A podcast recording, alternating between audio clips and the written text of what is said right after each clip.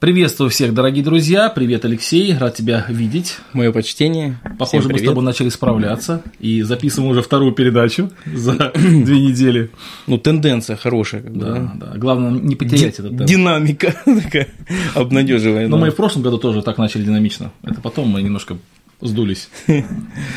Хорошо. Наша передача называется «Что новенького, друг?» И, кстати, часто мы с тобой э, увлекаемся какими-то идеями, забываем о просто новостях, То есть обыкновенных, да? да, которые приходят в нашей жизни. Вот, например, у меня, ты должен спросить, что новенького у тебя?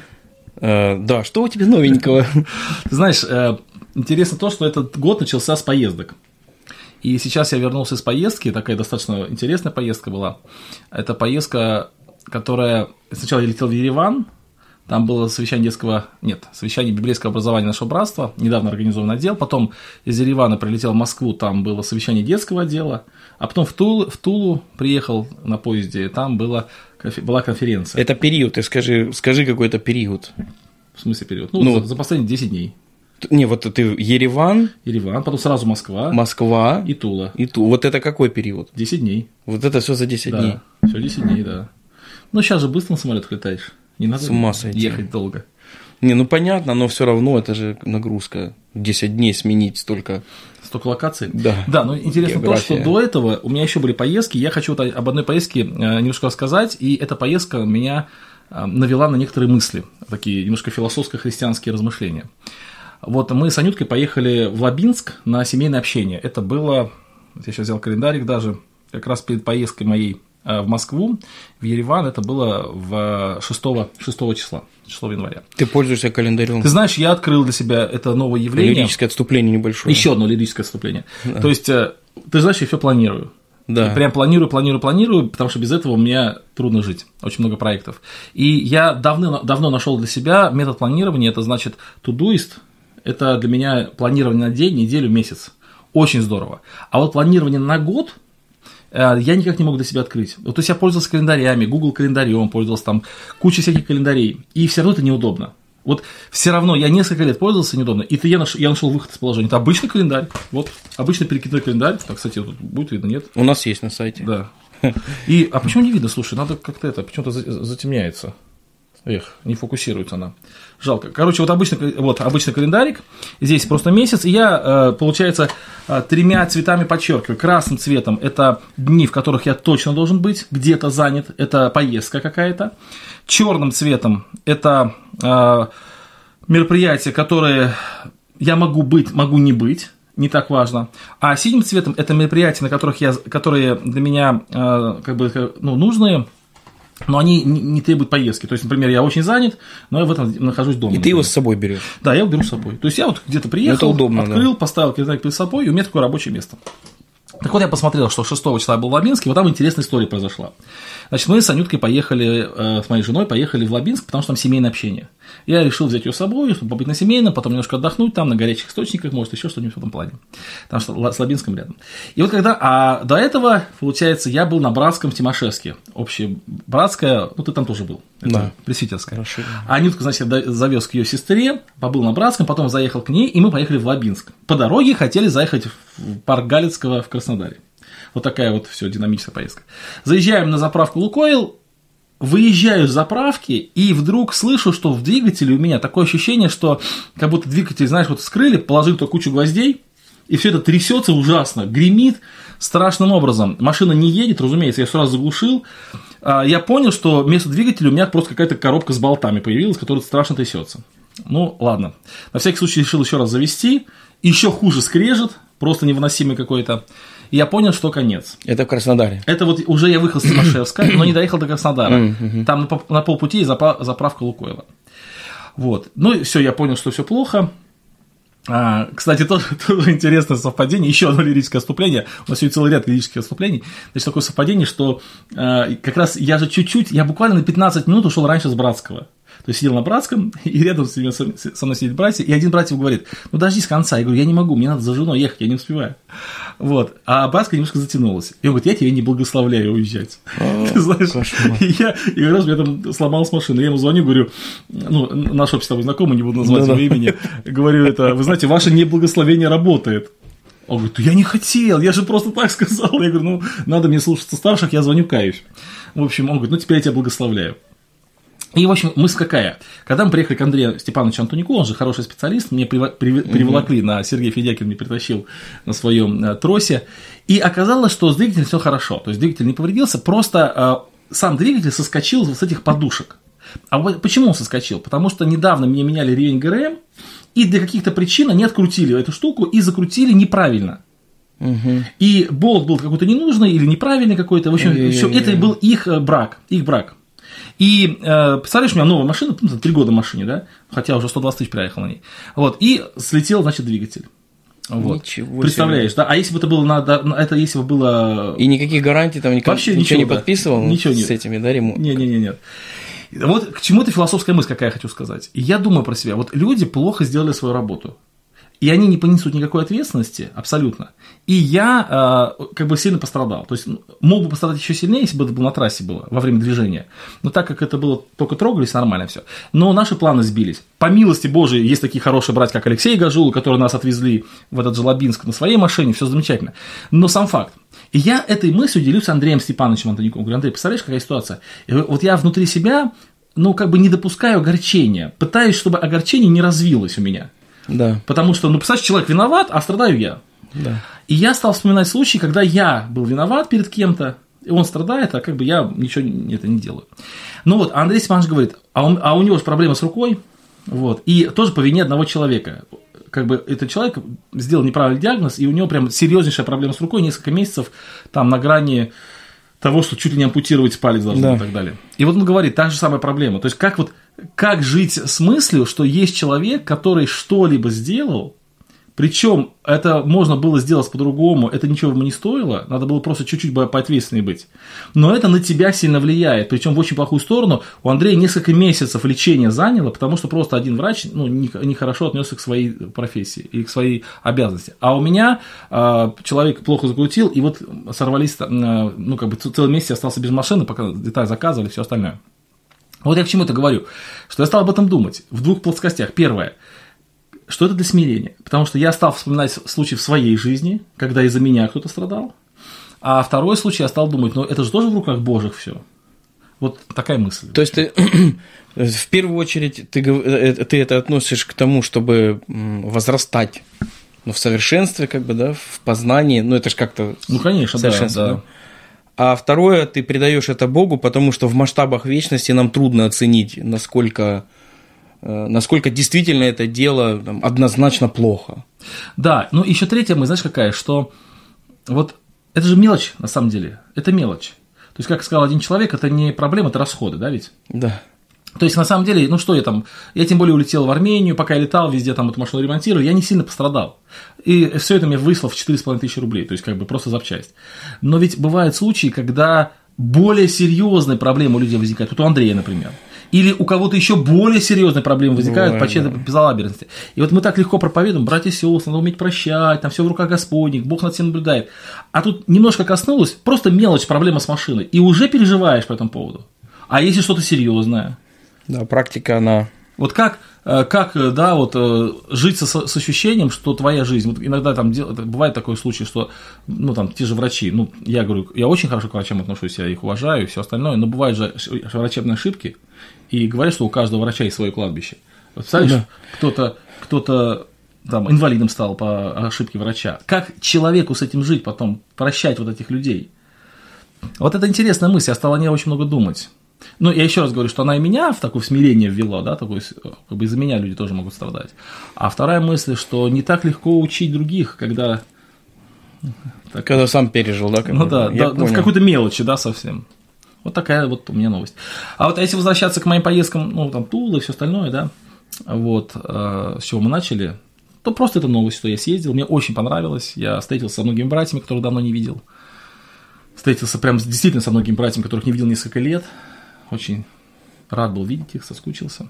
С Уральского объединения? С Уральского объединения в том числе. Но даже сейчас я имею в виду больше, например, Толика Полова. Я его не видел много О. лет. Да, прям много лет не видел, и был очень рад его видеть. А это, это ДНР, ЛНР или Крым? Нет, это, это Украина.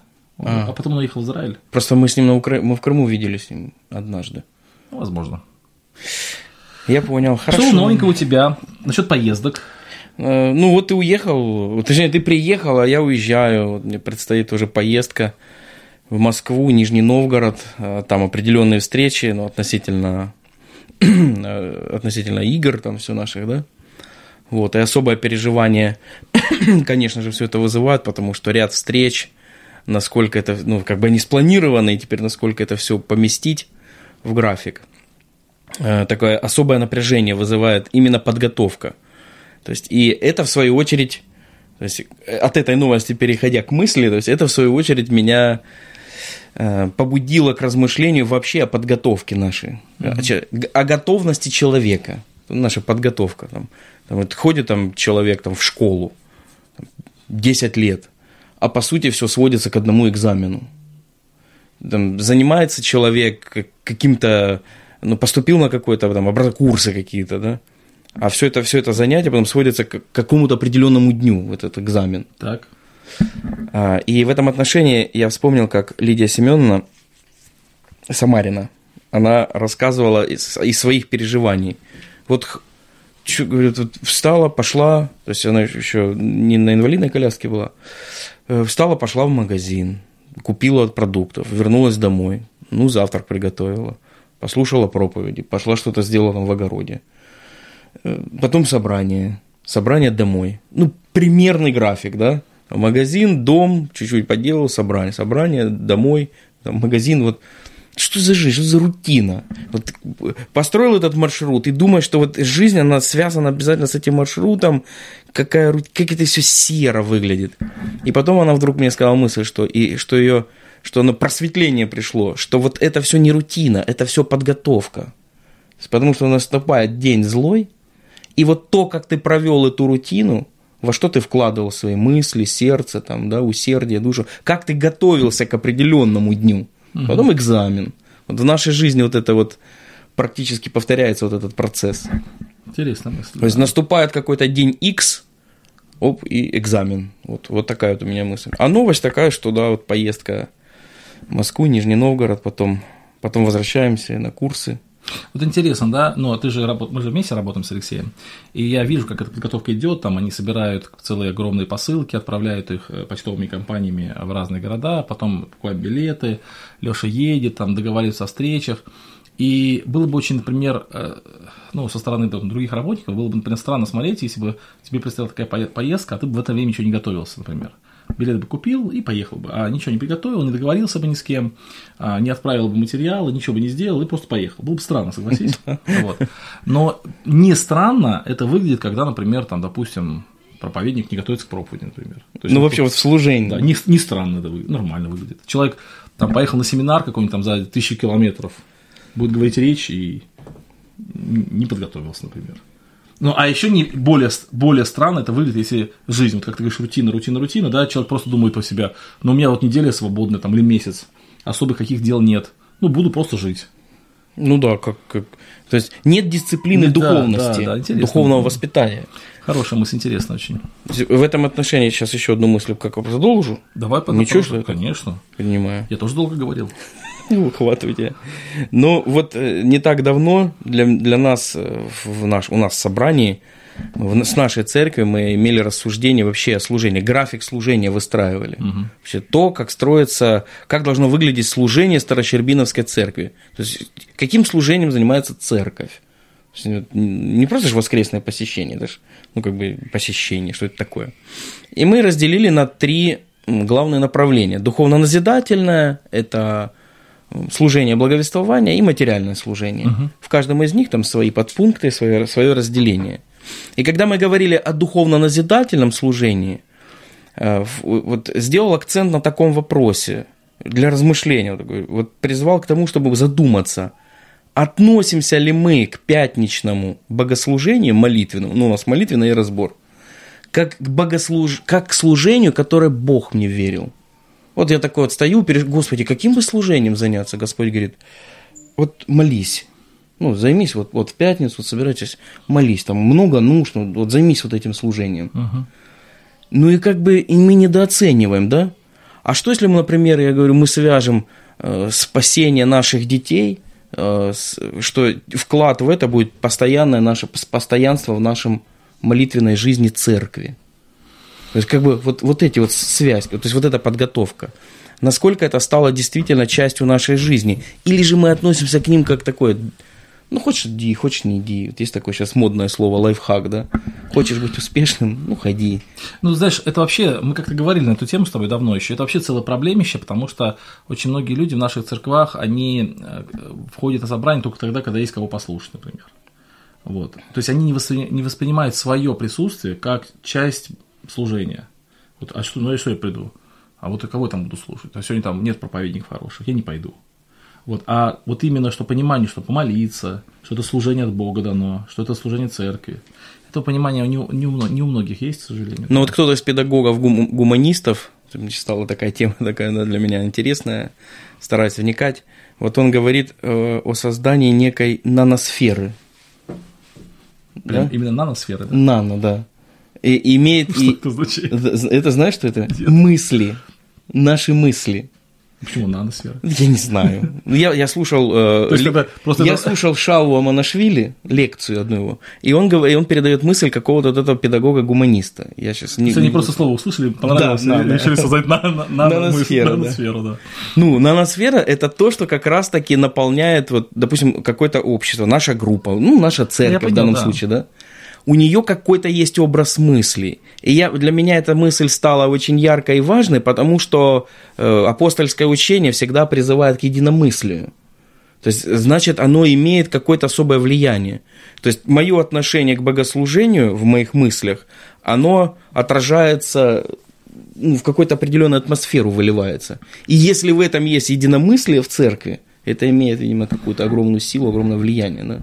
Ну да, но мы же и объединяемся, да, вот. То есть единомыслие это не, потё... это не подразумевается, что у нас одинаковые мысли, а подразумевается, что у нас мысли в одном направлении. То есть мы все ценим благовестие, мы все ценим богослужение, да, для нас, для всех важно священное написание. Да, это интересная мысль, очень хорошая. Кстати, вот по этому поводу у меня тоже была в графике мыслей, и сейчас я как бы тогда к ней перейду. Она Давай. не по списку, но вот она в тему твоих мыслей. Недавно я стал переслушивать э, Льюиса «Просто христианство», очень давно не слушал его. Ну, гениальнейшая, конечно, книга. И я, к сожалению, узнаю, что до сих пор остались еще те люди, которые против Льюиса, да, ну, это, это уже какое-то редкое явление, но все равно еще есть. Вот, просто христианство это просто, не знаю, потрясающая книга. И вот там он размышляет о таком вопросе, а, как девальвация значения. Например, он говорит, что вот слово джентльмен. Раньше словом джентльмен обозначало человека, который имеет герб свой то есть свой герб и землю, соответственно. Да. Джентльмен. То есть это не было, э, не было похвальба человека, это не было, чтобы мы там хотим человеку как-то польстить, это просто констатация факта. Он мог быть злым человеком, он мог быть невежливым человеком, он мог быть каким-то особым там ужасным чудовищем. Материальный статус. Но при этом джентльмен, да. Через какое-то время джентльменами стали называть людей, которым ты хочешь оказать определенное внимание. Ну, это настоящий джентльмен. Хотя он может быть не джентльмен, то есть не имеет своего герба, но ведет себя как джентльмен. То есть такой вот. А через какое-то время это, этим словом стали называть людей вообще почти всех, и когда про кого-то говорят, что он не джентльмен, это было как оскорбление. И э, Льюис пишет о том, что вот в этом случае само слово джентльмен потеряло значение. То есть мы, когда говорим слово джентльмен, мы не знаем, что оно означает. То есть оно как бы девальвировалось, то есть потеряло свое значение, да ведь? Вот то же самое слово христианин, он говорит. Кто такой христианин? Кто такой христианин? Что это вообще слово означает? А, и как бы не получилось так, что мы христианами называем вообще всех людей, которые хоть какое-то отношение там имеют к Богу. Например, человек, вот я христианин. Нет, христианин все-таки это человек, имеющий определенные убеждения и ведущий определенный образ жизни. Вот это да. христианин. А, но почему я об этом говорю? Потому что вот то же самое слово церковь. Вот ты сейчас сказал о том, какое значение роль, роль церкви имеет. У меня вот в моем как бы, плане сегодняшнего разговора записана эта мысль о том, что церковь тоже имеет определенную идентичность. Вот церковь это не просто собрание людей, не просто собрание каких-то единомышленников даже. А, более того, недавно слушал там одного, одного человека, он говорит, что с точки зрения, вот иногда говорят, что церковь это а, ну, там дружная семья, там ну, дружно, дружные люди. Но ведь есть и другие там какие-то общества, где очень дружно. Например, там, нет, театр, например, там тоже очень дружные люди между собой, там как единые там братья и сестры живут, например. Да. Но церковь это нечто, это нечто другое. Не, то есть иденти, э, идентичность церкви определяется даже не взаимоотношениями внутри, а чем-то другим. И вот как раз вот очень в твою, эм, в твою мысль попадает, вот моя мысль, что надо определить, что такое наша церковь. Вот действительно ли она на первое место ставит богослужение. То есть мы служим Богу. Церковь – это место служения Богу, в первую очередь. Это даже, нет, понятно, что хорошо, когда в церкви добрые отношения, когда все как братья и сестры, это замечательно. Но э, а, все-таки основная задача церкви – это богослужение, это проповедь Евангелия, это ну, исполнение Божьих заповедей, да, вот ну, такие вещи. Интересно. Ну и в целом все это дружелюбие и взаимопонимание, оно будет развиваться именно благодаря вот когда цели реальные установлены. Да, ну да, это сто процентов, то есть как бы фундамент для этого, да, создан. Но, допустим, мы, давайте представить ситуацию, что ты пришел в церковь, и там, например, не, ну, каким-то, вот церковь там сейчас на спаде, да, например, неплохое состояние сейчас, там нет дружелюбия, нет там взаимопонимания, нет взаимоподдержки. Если ты именно этого искал, то ты оттуда уйдешь. Да. А если согласен. ты искал э, того, чтобы возможность послужить Богу, возможность э, проповедовать Евангелие и назидаться словом, то ты остаешься. Да? Ну, пример тому послания Коринфянам, да, то есть какая работа проделана апостолом Павлом. И несмотря на то, что там происходит весьма печальные вещи, ну, для христианина, да, то есть он, он все равно называет это церковью Божией. Ну, а Ладикийская? А Ладикия, да. Церковь вообще вне. Вообще вне, вне церковью Божьей, находящейся в Ладикии. Это интересный момент, да. То есть она остается церковью, несмотря на то, что там все плохо. Вот, то есть мы должны четко понимать, что такое вот. Какие задачи и что такое церковь? Да, что такое да церковь, просто разобраться в этом вопросе, да, разобраться и, наверное, как-то подумать. Хорошо, давай теперь я или ты? Или, подожди, или сейчас я перехватил у тебя, теперь ты? Давай я скажу. Давай ты. Так, ну вот, э, да, еще э, из педагогики как бы. У тебя там целый список, да, огромный? Ну, я, да, есть мысли, которых есть, о, о чем размышляю, но не факт, что их все надо проговаривать. Есть. Э, из педагогики тоже. Угу. Интересный вот э, урок для себя из лекции почерпнул. Называется «Слова подарки». Так. Слова подарки. Иллюстрация. Э, день рождения празднует мальчик, ему дарят подарки, они кушают торт, пьют чай там, и звонок в дверь, он открывает дверь, и стоит другой мальчик. Он его не знает, и он спрашивает у него, а кто ты? Говорит, я вот ангел от Бога к тебе пришел на, на твой день рождения, подарок тебе принес. О, здорово, хорошо, подарки мы любим. А какой подарок? А я тебе принес слова подарки. Говорит, а, да, слова. Неинтересно. Да, если бы ты мне принес там кусочек облачка там, или там звездочку какую-нибудь, и то интереснее. А так не. Не, не нужны мне слова эти и закрыл дверь. То есть и сама иллюстрация, я для себя ее взял, что ну, я подумал, что это не только-то и детям. я вдруг подумал в своей жизни, что... Я пока вообще ничего не понял. Да? Что у Бога есть слова, Он дарит человеку слово. Единственное, что, чем мы живем, это словом Божьим. То есть по-другому. То есть все что, все, что есть в моей жизни, это благодаря слову. То есть насколько я внимателен к тому слову, которое мне дарит Христос который дарит мне Бог. Но, У а него этот, есть слово, он обращается ко этот мне. Этот педагог тоже вот в этом плане, да? Нет, он, он, он другую иллюстрацию. Но он, он говорил о словах, именно что такое радость, что такое любовь, что такое терпение. Вот Бог подарил мне слово, любовь. Угу. Как, в мои, как влияет а, на меня это слово? Наконец-то я стал хоть что-то понимать. Да. Как влияет на меня это слово, подаренное мне Богом, любовь. Так, ну, как, как это слово распространяется через меня дальше. Вот. Какой мир внутри меня создает это слово? И так этих слов, их же очень много. Это и радость, это и терпение, это э, и вот у еще? нас там дети подарки бегают и веселятся. Дети подарки, да. веселятся. Но не будем останавливать запись, да? Пусть. Да, конечно. Пусть дети веселятся. Атмосферность добавляет, да. Главное, не плакать. Что. И, и что меня здесь зацепило именно в, мой, в мою жизнь? Я вдруг стал задумываться, что на каком-то этапе ну, когда выросла нагрузка в связи с, из библейской школы со служением, э, тогда я подумал, что я теряю Божье Слово, обращенное именно ко мне, как mm-hmm. Слово.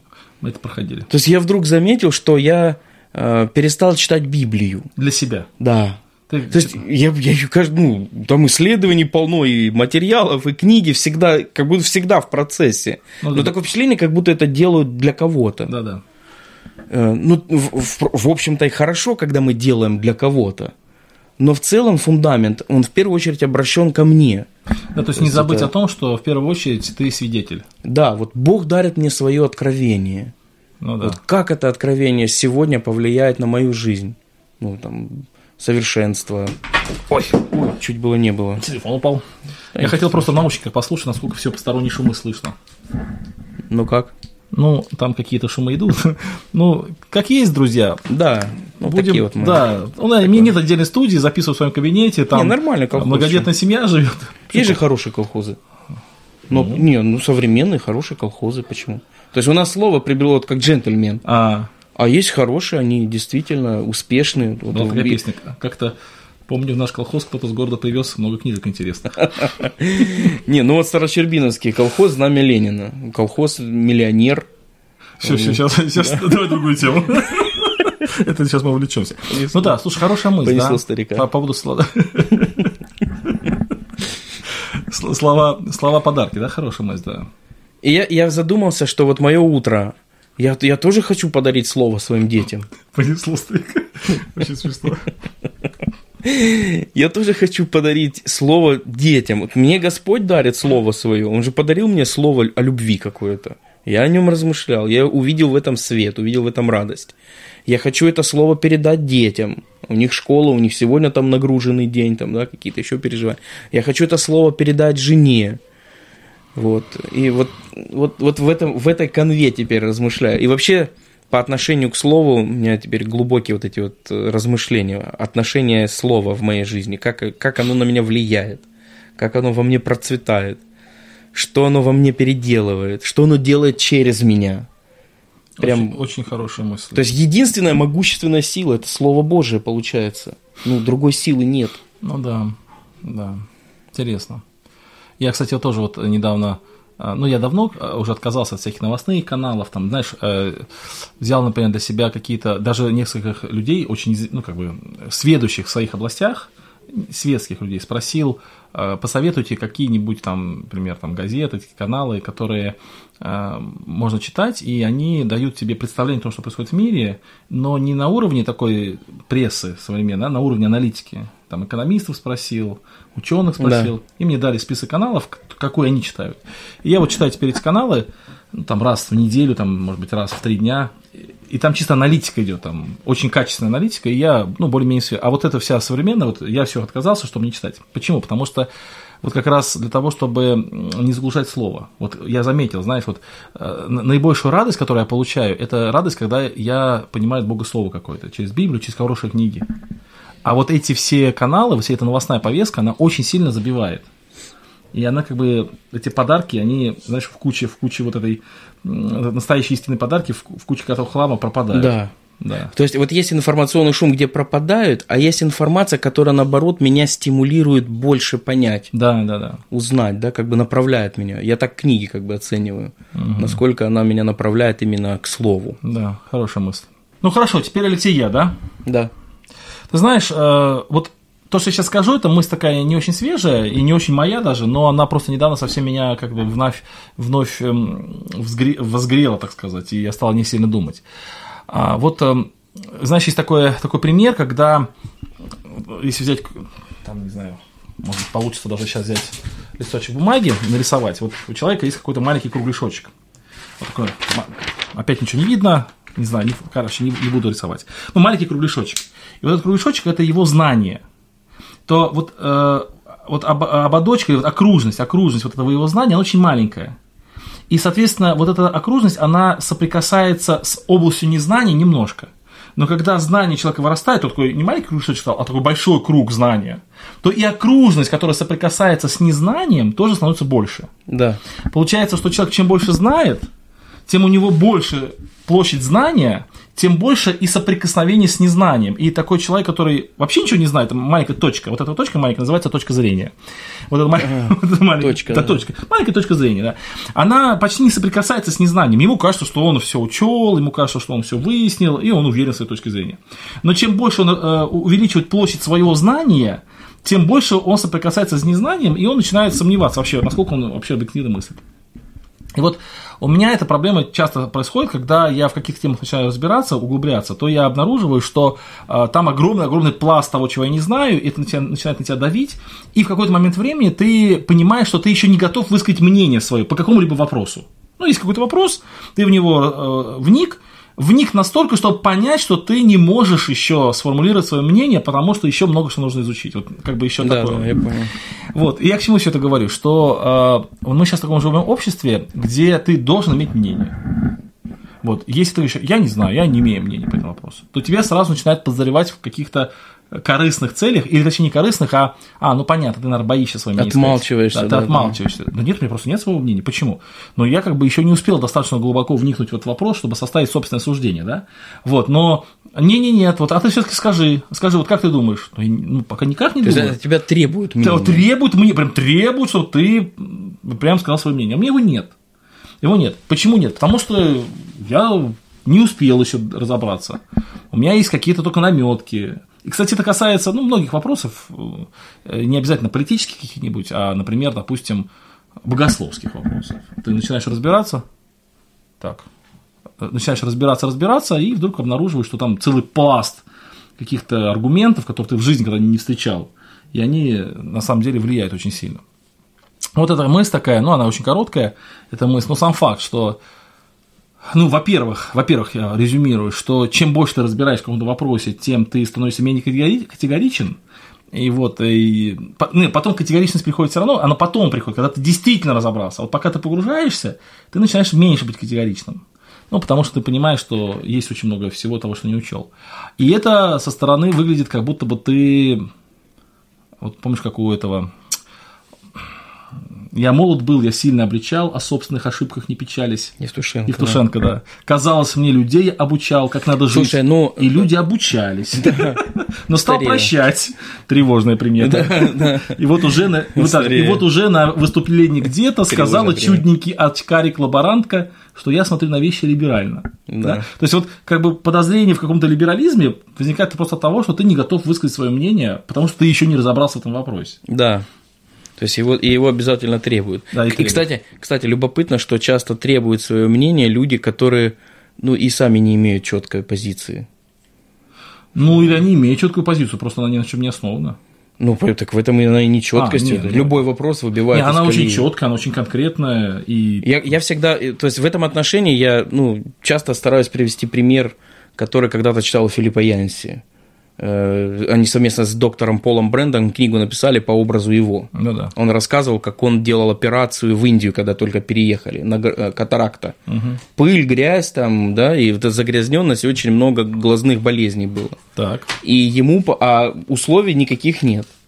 И ему помогал, доктору Полу Бренду помогал мальчик. Он с фонариком стоял и светил в глаза. Ну, мальчик там лет 11-12, подросточек, да, так, ну, или вот такой, такого возраста. И в том смысле, что это же напряженно, ну, как бы смотреть, как там доктор делает операцию для ребенка, все равно как-то, да. Но он говорит, он стойко выносил. Один, два, три, четыре, и на пятом пациенте он стал трясти фонарик, убирать, ну, как бы, Устал. ну да, как, как, как, как будто бы устал. Он говорит, я посмотрел на него, он, он не уставший. Я ему там говорю, там, Раджа там, да, там, или как там, ты что, ты устал? А он, нет, нет, не устал. Он говорит, ну давай, держи. Он говорит, хорошо.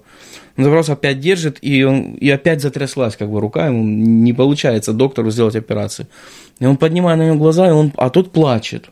Говорит, что случилось? Он говорит, доктор, это моя мама. М. То есть мы такие смелые и такие с таким там, мечом да, или битой кидаемся крушить супостата, высказывать свое мнение, когда не касается нас. Да, до тех пор, пока супостатом не стал кто-то. Да, вот когда вдруг вот это вот, вот переживание коснулось тебя с машиной, и это рождает другой пласт понимания, да, то есть возникает, оказывается, другой опыт. Это очень ценно. Ну да. А вот в связи э, с тем, что с, с твоим мнением, интервьюированный вопрос тебе. Давай. Можно? А, Не так давно, это в тему А Рождества. ты это слово прям заучивал? Интервьюированный. Да. Ну, я же часто читаю вслух. Я А, ну да, практикую. кстати, да, точно. Практика чтения вслух, друзья, это хорошая практика. Ладно, давай, не отвлекаться. Понесло старика. Давай дальше. А, Интер- Вопрос. Интервьюированный вопрос. Да. Читая рождественскую историю, э, я вновь размышляя о том, что, на, на, на что пошел Иосиф, согласившись оставить Марию. Правоверный, он благочестивый, да, он, его праведность, она известна.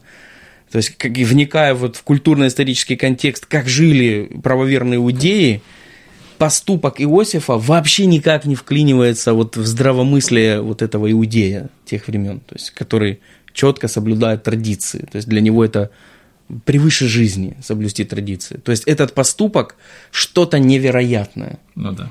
А Иосиф еще был, помимо этого, благочестив. То есть, отпустив э, ее, не, не сказав, да, это, это проявление благочестия. То есть благочестие человека любит, это же благочестие, да? А, и вот, и вот ему откровение. И он меняет свое мнение. Это просто поразило меня вдруг. То есть я размышлял, размышлял, думаю, он же меняет свое мнение прямо противоположную сторону. То есть он, вопреки законам, порядкам, соглашается оставить Марию, принимает это откровение. Вот у меня к тебе вопрос. Давай. Вот ты как, э, вот как твое мнение, как оно меняется? Возможно ли это?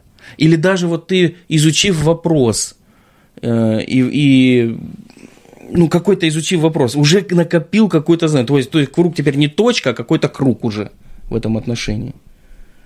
Ты можешь, ты, насколько ты способен вообще изменить свое мнение? У тебя были эти моменты, вот, может, в ближайшем будущем, ой, в будущем, прошлом, да, в будущем, ничего себе, прозрелиец. Очень хороший вопрос.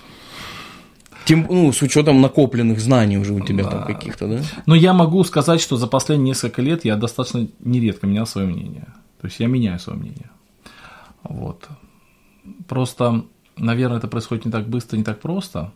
Ну, конечно, Иосифу явился ангел, и когда ангел является, наверное, проще поменять свое мнение, чем когда, например, приходит какой-нибудь человек. Ну, а мало ли там какой сон там приснился. Ну, как-то ну, он Там прям конкретно, ну, как бы явился ангел, наверное, он понял как-то этот момент. Ну, и вот у меня вопрос теперь. Еще коварней. Да, какой коварный. Меня мысль повела в другую еще сторону. Я стал искать э, примеры э, другого характера. Иона. Вообще не... Ему Бог сказал. Да, не менял свое мнение, да и он все равно и он все равно имел свое мнение, которое провело его в противоположную сторону от Бога.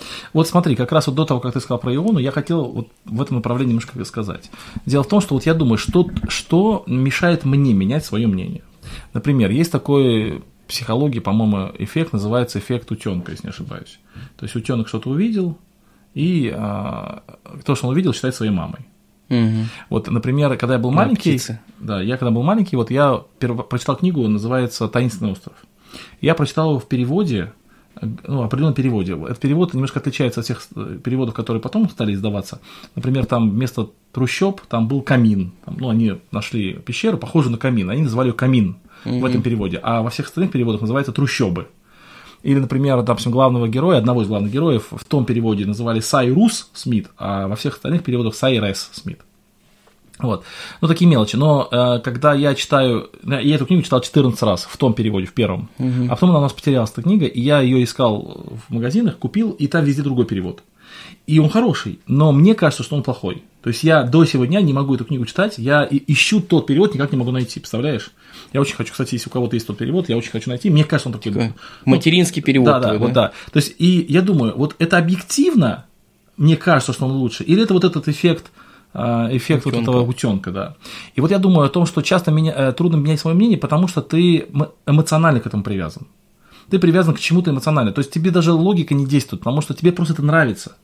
Тебе так нравится, как вот в твоем детстве было. И ты говоришь, это лучше. Это... Почему, вот почему, э, как в одной песне пели, помнишь, там, что старики ворчали, э, ну там, песня называется «Проси сипой», там, вот, что старики ворчали, там, что все было плохо, а там, да. вот, и так далее. Вот почему? Почему они ворчат? Потому что так было и в их детстве. Вот это эмоциональная привязанность. Но эмоциональная привязанность может быть либо к воспоминаниям детства, либо к чему-то другому, либо, например, к людям. Вот, допустим, я к какому-то человеку не расположен, и его аргументы мне уже не кажутся важным. То есть мне трудно поменять мнение, потому что я эмоционально привязан. Вот и он, он был очень эмоционально привязан. Он ненавидел ниневитян за то, что они там были злыми людьми, и была угроза его народу. И он из-за ненависти к ним, он не хотел менять свое мнение. А Иосиф, он, видимо, был э, ну, как бы привязан больше к исполнению воли Божией. Он, видишь, был праведен, то есть он хотел волю Божию исполнять. То есть все равно определенная подготовка, подготовка к принятию да, решения, да, она есть. Конечно, да. То есть когда-то на беседах о мировоззрении ты говорил, что э, выбор не происходит в моменте. Да, да, он приходит раньше, да. Выбор мы совершаем раньше. Как раз-таки определенная, определенная наша психологическая, эмоциональный мир, да, и, там, и сегодня я выберу именно это кофе, именно потому что ну, условно говоря, я готов к да? Ну, как бы так, или как? Ну да. То есть, почему ты поворачиваешь направо? Нет, я поясню мысль Алексея. То есть, мы говорим о том, что э, Запутался. в этом мировоззрении мы говорим о том, что когда вот прямо сейчас надо делать вывод, прямо сейчас, то человек чаще всего вообще не выбирает. У него есть иллюзия выбора. Он уже идет по определенному шаблону, который у него заложен. Так вот, человек на самом деле выбирает тогда, когда он формирует этот шаблон. Вот когда у меня есть, есть там, грубо говоря, месяц жизни, и я в этот месяц жизни там, читаю определенные книги, веду определенный образ жизни. И потом, когда приходит какой-то момент, то вот эта сформированная моя э, да. как бы, парадигма жизни, она меня толкает к определенному выбору, вы, выбору. И поэтому выбирать надо сейчас, когда мы просто свободно живем, и тогда мы сможем правильно выбирать тогда, когда будет какое-то переживание. Вот эта мысль, да? Да, и в этом отношении еще один вопрос. Не, подожди, ну, насчет мнения. То есть получается, что мнение мне мешает менять эмоциональную привязанность, и я пытаюсь с этим бороться, я пытаюсь анализировать. Кстати, вот, э, ну, например, кто меня знает, все хорошо знают, что, э, допустим, если вот у меня мои родственники, мои дети даже работают на, на компании, где вот мы работаем, и если они вдруг что-то сделали неправильно, то я абсолютно нормально отношусь, когда их критикуют. То есть я стараюсь, чтобы мои родственные чувства не влияли на оценку качества работы моих собственных детей, например, там, или в церкви что-то. То есть я могу легко сказать, что да, там, плохо сделана работа, несмотря на то, что это мой вот я, то есть я борюсь, я очень сильно борюсь с эмоциональной привязанностью, когда это касается объективного решения. Это первое. А второе, мне мнение меня мешает менять, эм, наверное, недостаток информации. То есть вот когда я не проработал какую-то тему, и я укореняюсь в каком-то мнении, я замечаю собой, что если вдруг встречаю человека или книгу, которая достаточно разумно говорит, то я могу понять свое мнение. И, и к этой же еще, еще один Давай, вопрос насчет мнения. коварный. Да, ну, ну, два примера, и исходя из них вопрос. Давай. А, слово рассудительность тебе знакомо. Бумастер сказал, что рассудительность – это базовая добродетель. Ну, добродетель, да, христианская добродетель, да. рассудительность. Так вот, э, в Евангелии от Луки начинается, ну, практически начинается именно с этого слова. Рассудилось. Да, да, рассудилось, рассудилось мне. И я вдруг, я вдруг задумался, интересно, а, а сколько раз употребляется это слово в самом Евангелии от угу. Луки. Я посмотрел, ну и у Матфея есть тоже, но тем не менее я смотрел у Луки, и вот я обратил внимание, что по отношению к фарисеям это слово тоже употреблялось. Угу. Христос задает им вопрос, Иоанна крещение было с небес или от человеков? И написано, что они рассуждая между собой, то есть греческое да, слово да. одно и то же. Да, понял. Рассудилось у Луки, рассуждая. И вот вопрос. Так. Вот э, на основании каких рассуждений делают выводы фарисеи, ну, отвечают Христу, и вот рассуждения Луки, они же принципиальное отличие имеют. То есть Лука выходит за рамки своего опыта, своей культуры даже, да? То есть он, он как, как доктор, он бы сказал, так, воскресенье, ну, я тут со своими посоветовался, они сказали, что такого не может быть.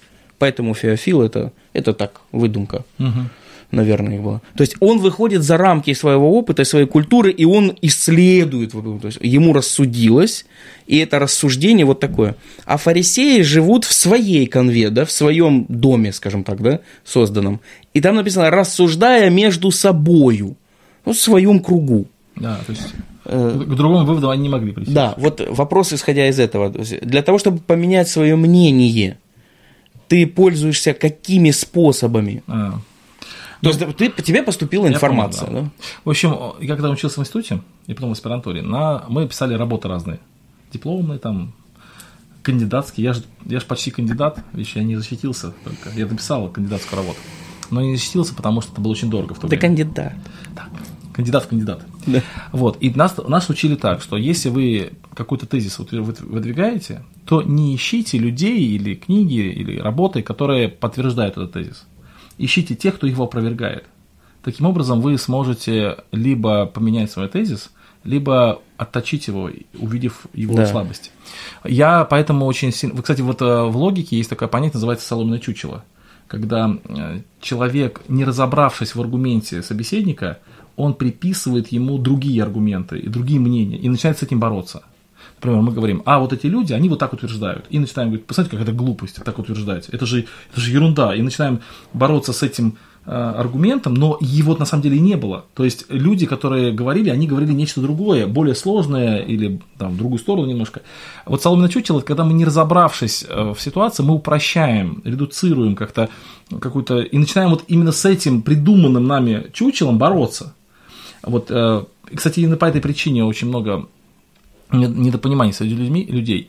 Вот. И я всегда стараюсь, когда у меня есть какое-то мнение, узнать, э, даже вот у меня были статьи, которые я писал статьи, и я их отправлял людям, которые имеют противоположное мнение. Говорю, вот посмотрите, почитайте и скажите, в чем я ошибаюсь. И вот они мне указывают. Я стараюсь так делать. То есть э, главный, главный способ, или как, ну да, главный способ взвесить и понять, насколько мое мнение твердо, это все-таки в первую очередь обратиться к тем, которые имеют противоположное да, мнение. Да, да. Ну да, кстати. Но я вот э, нередко слушаю э, лекции, а- атеистические лекции, или читаю какие-нибудь там упреки в, адрес христиан а, от атеистов или от неверующих людей, для того, чтобы вот самому действительно, вот, как бы я ответил. Так, ну что, сколько мы уже наговорили? Да. Нет, ну, мы говорили с тобой 45 минут. А, ну, говори. Еще есть, да. Я вчера... У меня вчера был очень перегруженный день. Кстати, у меня последние дни просто очень перегружены, прям плотно, плотно, плотно, плотно. Но, тем не менее, вчера все равно нашел время послушал дебаты, которые организовал Олег Волков. Это известный такой деятель в интернете, молодой парень, который... У него канал очень известный, там больше 400 тысяч Да, подписчиков, по-моему, Олег Боков. С Киева, да. он. С Украины откуда, да. он адвентист по вероисповеданию, и он э, устраивает дебаты. И вот он устроил дебаты между Александром Шевченко э, и э, Фениксом Понятовским, если не ошибаюсь, сейчас я посмотрю точно. А, Фе, да, Фе- Фе- Феликс, Феликс Понятовский. Вот, Феликс Понятовский отстаивал позицию, что субботу надо соблюдать, как адвентистская позиция, что субботу надо соблюдать. А Александр Шевченко отставил позицию, что суббота, она имеет духовное значение, и что она как бы реализовалась во Христе. Вот. Ты знаешь, э, мне очень дебаты понравились, прям очень. Но, по каким, по- во-первых, грамотно поставлена техническая составляющая, то есть там время тикает, сколько время. Потом Олег Боков как модератор молодец, то есть он, конечно, вел очень тактично, хорошо, не занимая какую-то сторону. В-третьих, э, сами выступающие явно люди и что Александр Шевченко, что Феликс, они явно подготовленные, явно знающие, что говорят.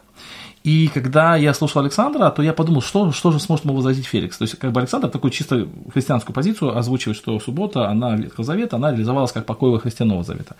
А слушая его, очень убедительно он говорил, очень четко. В конце, правда, он перешел на какие-то такие вещи, которые я бы, я бы не стал говорить, потому что они чисто личностные такие, ну, неплохие, не оскорбительные, все хорошо, но они с точки зрения аргументации не очень важны.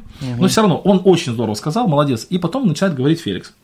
И вот тут я, конечно, немножко удивился, потому что он говорил очень здорово, просто очень хорошо. Во-первых, манера речи, спокойствие, уважение к собеседнику. Во-вторых, аргументация просто прям очень здоровская. И он начал с того, что вот как бы э, вот э, и истинный покой, кстати, об этом недавно проповедовал я тоже на собрании, о том, что когда Бог создал человека, Адама и Еву, он поместил его в рай, и он поместил его в покой, в такой шалом, в такой мир его поместил. Да. И когда человек согрешил, он потерял этот покой. Потерял этот покой, и э, теперь этого покоя на земле просто нет. И вот суббота, ветхозаветная суббота, это как раз день как бы такого возврата в рай. То есть это время, когда ты можешь почувствовать себя в близости Бога. Он такой очень гениальный мысль сказал, что в субботу же и раб ничего не должен работать был. То есть в субботу раб переставал быть рабом. В субботу он становился человеком, который имеет те же права, что и хозяин. Он в покое находится, да? Хорошая мысль, да?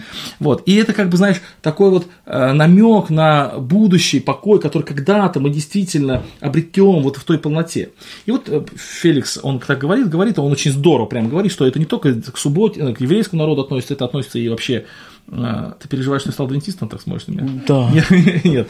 Не Вот. терзают смутные сомнения. Нет, и вот он говорит, говорит, и потом вдруг он говорит, что вот по этой причине и э, суббота остается и в наше время. И я вдруг я вдруг, знаешь, меня осенило, в чем проблема. А, как раз это же, ну, адвентизм, это начало, начало адвентизма, это как раз только конец 19 века. В то время зарождается такое понятие, как диспенсионализм. И у нас, ну, многие братья придерживаются понятия диспенсионализма. А диспенсионализм, он как раз и учит тому, что полнота Божьего благодати, она во Христе не явлена. Она будет явлена в будущем. Вот когда-то придет Христос, и вот тогда мы обретем покой, вот тогда его царство начнется, угу. вот тогда э, все будет хорошо. Сейчас Христос пришел для спасения нашего, за, за наши грехи умер, но его царство еще не наступило. Мы еще не в царстве Христа. И в этом, вот если действительно принимать вот эту точку зрения, то э, рассуждение Феликса вполне логичное. Потому что, ну, действительно, как бы мы, тем, ну, как бы субботой, как бы еще указуем на ту истинную субботу. Но вот истинная суббота уже во Христе. Христос говорит, придите ко мне, я успокою вас, вот она истинная суббота. Да. Я к чему это все говорю? Я вдруг понял, знаешь, ну, как бы две важных мысли. Ну, во-первых, я понял, почему адвентисты так думают. А, они э, думают похоже как иудеи. Ну, это я раньше знал, конечно, но здесь было ярко было. То есть он так хорошо, хорошо, хорошо говорит, но делает неправильный вывод, как раз вот э, предыдущая наша тема, почему он неправильный вывод делает? Потому что его парадигма мышления вот такая, то есть он так мыслит, что покой еще будет. И вот этот, э, вот этот, вот эта аксиома или вот этот вывод, который у него был изначально, он э, толкает его на то, что, следовательно, суббота еще остается. А если бы он верил в то, что покой уже пришел, то, следовательно, и я же когда, когда, когда, готовлю сейчас книги про Исаия, я много читаю раввинов. И они толкуют книгу про Исаия очень часто правильно, указуя на Мессию. Но почему же мы с ними не согласны? Потому что они указывают на Мессию будущего, да. а мы уже пришедшего. И в этом-то и разница есть. Вот. А вторая какая мысль, насколько все-таки богословие влияет на выводы людей. Вот, представляешь, огромная деноминация адвентиста седьмого дня, огромная, да, там столько людей там не едят мясо, да, например, там празднуют субботу, кто-то из них в тюрьмах отстаивал эту субботу, там, то, что делали. И все это просто потому, что в корне лежит неверная богословская предпосылка. И причем не то, что экзегетика какого-то конкретного текста неверна, а сама предпосылка неверна, что еще будет что-то, что сейчас уже нет во Христе. Вот это интересная мысль. Насколько все-таки богословие это важная вещь, которую надо изучать. Это то, что я хотел сказать. Очень хорошим, я, я заслушался. Хорошая мысль, да. Ну, я вот уснул. Нет, мне прям очень понравилось. Так, э, еще, да, какую-то мысль надо? Или как? Ну, в принципе, как хочешь. Дело, дело-то твое, хозяйское. Вот если у тебя есть, говори, если нет, то я еще я пару, скажу, да. пару, у меня еще пару коротеньких мыслей, прям совсем коротеньких. Я хочу кое-чем похвастаться. Вот. Mm. Я же это ты знаешь, что часами же увлекаюсь, да? Ведь? Да. Вот у меня же как уже несколько лет это дело движется. И есть часы, которые мне просто нравятся. Вот просто нравятся часы. Угу. Вот. А есть часы, которые я собираю. Но они мне даже, может быть, не обязательно можно нравиться, но я их собираю. Вот я был в Армении и купил себе часы. А, это чисто армянские, представляешь, производитель. Ави International. Ави. А, часы, и вот Ой. гарантия упала. И вот часики, а вот а, здесь циферблатик такой, они недорогие, 100 долларов стоят. И э, вместо букв, вместо цифр этих арабских, тут видишь армянские. А, это армянские цифры, да? да? Ну или буквы, цифры, похоже. не знаю. Немножко похоже, да, с арабскими. Ну, циферка, видишь, 6 на 2 похоже. Да. Вот, если тут, если будет видно. Тоже не видно. Как, ну как тут, почему, почему камера не фокусируется, не понимаю. Не знаю. Не знаю. В общем, поверьте, что некрасивый. Да. Вот. Хорошо. А, ну что, у тебя что-то еще есть? Есть еще что-то? Ну вот э, из коротких мыслей, которые мне с, с богослужения прошедшего очень запомнились, брат говорил проповедь и читал пример из текста книги Леви, э, из книги Левит текст. Я сбил головой свой микрофон. Чуть было не было, да. Поднял гарантию. А, читал текст, и мне он запомнился. Это по отношению к благодарности. 22 глава, 29 стих написано, если приносите Господу жертву благодарения, то принесите ее так, чтобы она при, приобрела вам благоволение. Да, это, это, это текст подчеркнут. Да? Да. Ну, есть... я смотрел, но там же также написано и про мирную жертву, да? да? То есть вообще получается, ну, главным образом сейчас все-таки благодарение, да? То есть какое значение имеет благодарение в нашей жизни – и форма этого благодарения. То есть это мы стяжаем благоволение Божие. Да. Но по сути что? Мы говорим Богу спасибо или что в этом должно вот быть? Там две мысли. Первая мысль, что благодарность очень важная часть, да, что она действительно приводит к благословению, потому что благодарное сердце, оно вот, это сердце, которое не ропщет. Что такое благодарность вообще? Что такое благодарность? Это согласие, в первую очередь. Ну, mm-hmm. принятие. То есть, mm-hmm. когда мы благодарим, значит, мы не ропщим. А, а да, да. Так же, да? да? То есть, это согласие, это принятие. То есть, я тебя, Господи, я тебя благодарю. Значит, я одобряю. То есть, я считаю правильным то, что происходит. Это противоположность ропоту. Поэтому написано э, открывать свои желания, любые желания, за благодарением. То есть я готов высказать любое желание, но при этом я не ропщу на Бога за то, что у меня уже сейчас есть. Это важная мысль. Да. А второе написано, что э, даже, вот есть такое пословица в русском языке, дареному коню в зубы не смотрит. И э, я тебе принес подарок, ну будь благодарен за то, что я принес. А Бог говорит, нет, хочешь принести мне жертву, ну это твоя же жертва, ты же да. не обязан это делать, это твоя жертва. Хочешь, делай, хочешь, нет. Но если ты решил, то сделай так, чтобы это мне было угодно. То есть у Бога есть определенные требования, даже к добровольным жертвам. Ну, ну в, на, в нашем, в новозаветнем служении, это, эта благодарность, она выражается просто в отсутствии ропота у нас, недовольства. Ну, в отсутствии одобрения Бога, в отсутствии, ага. В отсу, э, не в отсутствии, а наоборот, в, приня, в одобрении Бога, в том, что я согласен с Богом, то, что я э, ну, действительно не ропщу, то есть я то есть ропот это такая гордость, да, это я ставлю себя на место Бога, я лучше знаю Бога, чем, чем Он, я лучше, я бы, я бы сделал лучше. Господи, дай мне твое, дай мне твое это, я сделаю лучше. Извини. Алло? Извините, что мы отвлеклись, просто моя Оля вчера потеряла телефон. Да, и сейчас какая-то бабушка позвонила, и я нашелся телефон, слава богу. Хорошо, видишь, про благодарность хорошая тема, да? Да. Угу. Так, ну что, еще какая-то короткая мысль от тебя и будем Короткая мысль, знаешь, какая? Э, что я очень долго думал о нашем молодежном служении в церкви. У нас молодежь, она ну, достаточно активное служение идет. Они по благовестию много работают, они там газет 3000 в месяц раздают, там они библейский центр содержат и финансово причем, и каждый день там дежурят. Вот. И у них есть еще молодежная, на которой чаще всего я проповедую, и есть еще малые группы, они раз в неделю собираются. Вот. Но я вдруг понял, что им не хватает нечто такого, что Э, нельзя компенсировать какими-то э, с молодежными собраниями. И мы решили вот провести серию семинаров. Вот сегодня у нас будет первый семинар. Э, он чем отличается от молодежного? Тем, что он длинный. То есть это будет почти 4 часа, 3,5. Это будет 3 урока по 40 минут с перерывами. И эти семинары будут посвящены какой-то отдельной теме. Сегодня мы будем говорить о финансовой грамотности. Причем именно о финансовой грамотности с точки зрения Библии. То есть как Бог относится к финансам. Угу. Ну, хотим попробовать. Записывать будете, да? Да. Хотим попробовать новый формат молодежного. Не знаю, пойдет, не пойдет, будем продолжать, нет, но пока. Молодежный семинар. Да, молодежный, именно чисто ейской церкви. Здорово. Вот чисто для ейской церкви. Не для кого-то другого. Ну, угу. приедет хорошо, но не приедет, как бы, еще лучше. Не, это да, это очень ценно. Вот попробуем. А так все, все новости. Ну тогда что, будем заканчивать наш да, выпуск? Да, будем заканчивать, и похоже, что следующий у нас будет уже После твоего приезда или как? Вот я не знаю. Ну, наверное, да. Наверное, мы не на библейских запис... курсах, если получится. Нет, ты же когда приезжаешь, получается? 8 февраля. 8 а уезжаем на курс 11 11 Ну, тогда уже там будем записывать. Да. Возьмем с собой микрофоны. Все, всем друзьям спасибо, спасибо за внимание. Большое, да. С Богом.